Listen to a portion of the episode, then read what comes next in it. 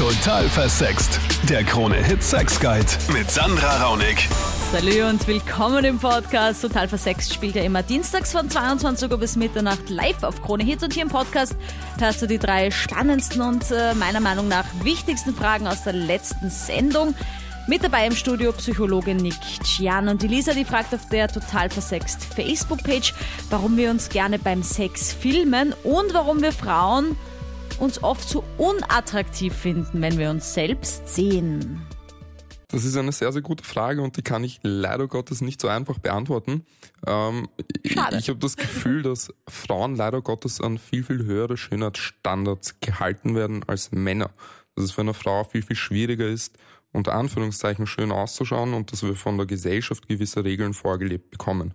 Eine Frau darf nicht so viel stöhnen, nicht so wenig stöhnen, sie muss immer schlank sein, sie darf nicht schwitzen, sie darf nicht riechen, sie darf nicht äh, stinken, die Haare müssen immer in Ordnung sein, etc. Gerade beim Sex ist so etwas unmöglich. Und gerade mhm. beim Sex äh, mhm. passieren gewisse Sachen, die dem einfach entgegenwirken. Ich glaube, dass das ein bisschen Angst macht und wenn man das dann mal zu Gesicht bekommt, dass man einfach mit der Realität konfrontiert ist. Mhm. Gleichzeitig habe ich das Gefühl, dass vor allem das Filmen bei Männern verbreiteter ist. Und das schiebe ich auf die Tatsache, dass ich glaube, dass Männer eher visuell geprägt sind. Also Männer brauchen etwas zum Anschauen, wollen auch etwas sehen.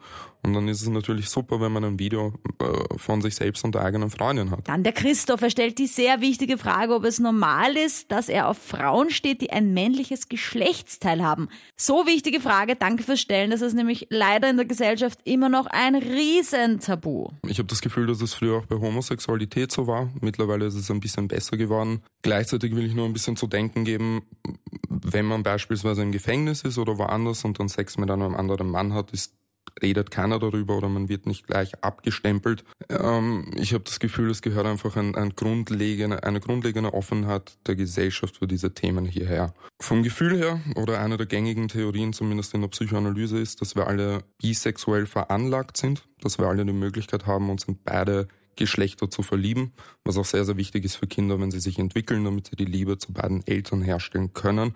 Irgendwann im Laufe des Lebens entwickeln wir dann Präferenzen, die eher an eines der beiden Geschlechter gekoppelt ist. Ich habe das Gefühl, gerade beim Thema der, äh, des Transsexualismus, beziehungsweise in dem Fall von She-Males, dass das eine Art Kompromissbildung darstellt dass das mhm. so dieser Kompromiss zwischen den eigenen vielleicht homosexuellen Anteilen und den heterosexuellen Anteilen Anteilen sind. Ist man dann eigentlich bi, wenn man irgendwie auf äh, einem She-Mail steht oder wie, wie ist das dann? So hart würde ich das jetzt nicht klassifizieren oder ich, ich will einfach keine Klassifizierung mhm. vornehmen. Mhm. Ich habe das Gefühl, dass wir alle zumindest die Veranlagung zur Bisexualität in uns haben. Also Christoph, auf jeden Fall, ich glaube auch für dich jetzt, wenn du zuhörst, ja, dass diese äh, Veranlagung von dir jetzt nichts irgendwie Negatives ist, für das du dich schämen musst oder so. Ich meine, genau. ich kann da auch immer nur verweisen auf die Pornoseiten, die es gibt. Und wenn man sich diese Pornos mal anschaut, sieht man auch, wie viele Leute das anklicken, ja. Nicht nur das, aber es gibt auch extrem viele Kinder, die, die gleichgeschlechtliche sexuelle Erfahrungen machen, ob das jetzt im Kindergarten oder in der Schule ist, das heißt ja noch nichts. Und dann noch die Sophie, sie hat seit einiger Zeit ein Problem mit ihrem Freund. Seit einem Jahr ungefähr ist es halt so, dass er immer und überall irgendwie spontan Sex haben will, auch wo es eigentlich nicht passt, ja, also wo, wo ich mir denke, mm, muss das jetzt sein, es ist irgendwie so stressig und es ist irgendwie also nicht 100 Prozent meines, dass ich jetzt immer an jedem Ort überall was habe mit wem. Mhm. Auf jeden Fall ähm, ist es letztens halt so gewesen, wir haben uns gemeinsam eine Wohnung angeschaut, ähm, weil wir umziehen wollen und dann ähm, haben wir einen Makler gehabt, der hat uns die Wohnung gezeigt, dann war er kurz weg, weil er gemeint, wir können uns auch beraten und so und, und, und er lassen uns ein bisschen Zeit, dass wir vielleicht darüber reden noch. Und dann, ähm, ja, dann wollte er einfach auch dort in dieser Wohnung, die wir angeschaut haben, mhm. direkt, äh, ja, Sex haben. ähm, und er ist halt auch wirklich, er geht dann halt auch so ran, weißt du, er ist also wirklich mhm. so. Mm.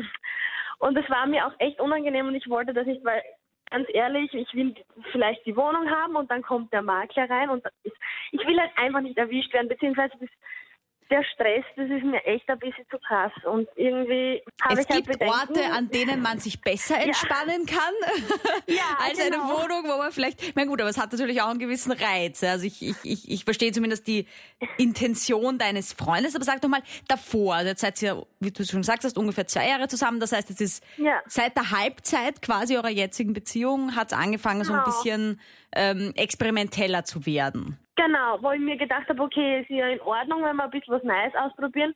Nur es ist halt jetzt einfach ständig und es, es stresst mich halt, weil ich bin jetzt nicht der allerspontanste Typ. Ich mache gern viel mit, aber ich bin's halt nicht.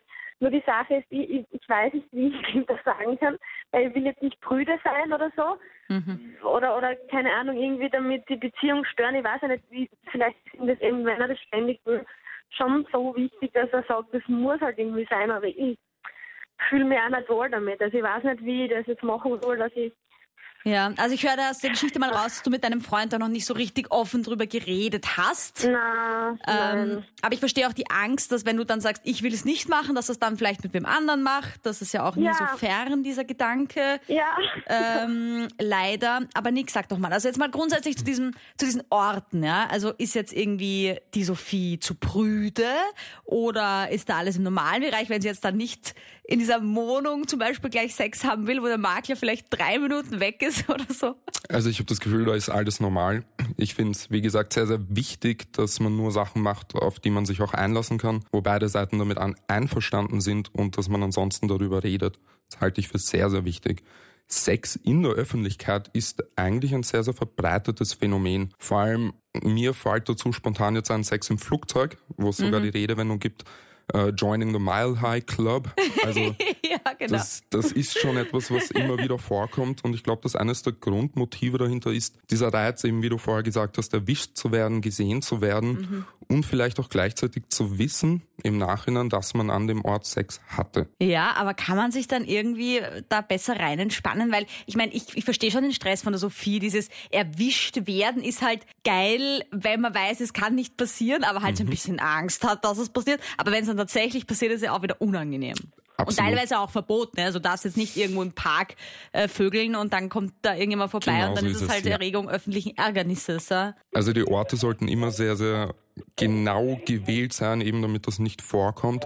Zum Thema des Einlassens muss ich dir gestehen, weiß ich nicht. Also ich habe das Gefühl, da muss man einfach üben. Üben, Übung macht den Meister, wie man so schön sagt. Wenn es nicht geht, dann geht es nicht. Also man soll auch nichts erzwingen oder nichts probieren, was einem einfach nicht liegt. Danke, dass du genau diese Tabuthemen einfach mit uns bequatscht. Super wichtig. Einfach mal alles loswerden. Genau dafür gibt's diese Sendung. Nächsten Dienstag dann die neue Folge. Sei live dabei ab 22 Uhr. Und bis dahin lass mir auch dein Abo da auf YouTube. Auch dort heißt mein Kanal total versext.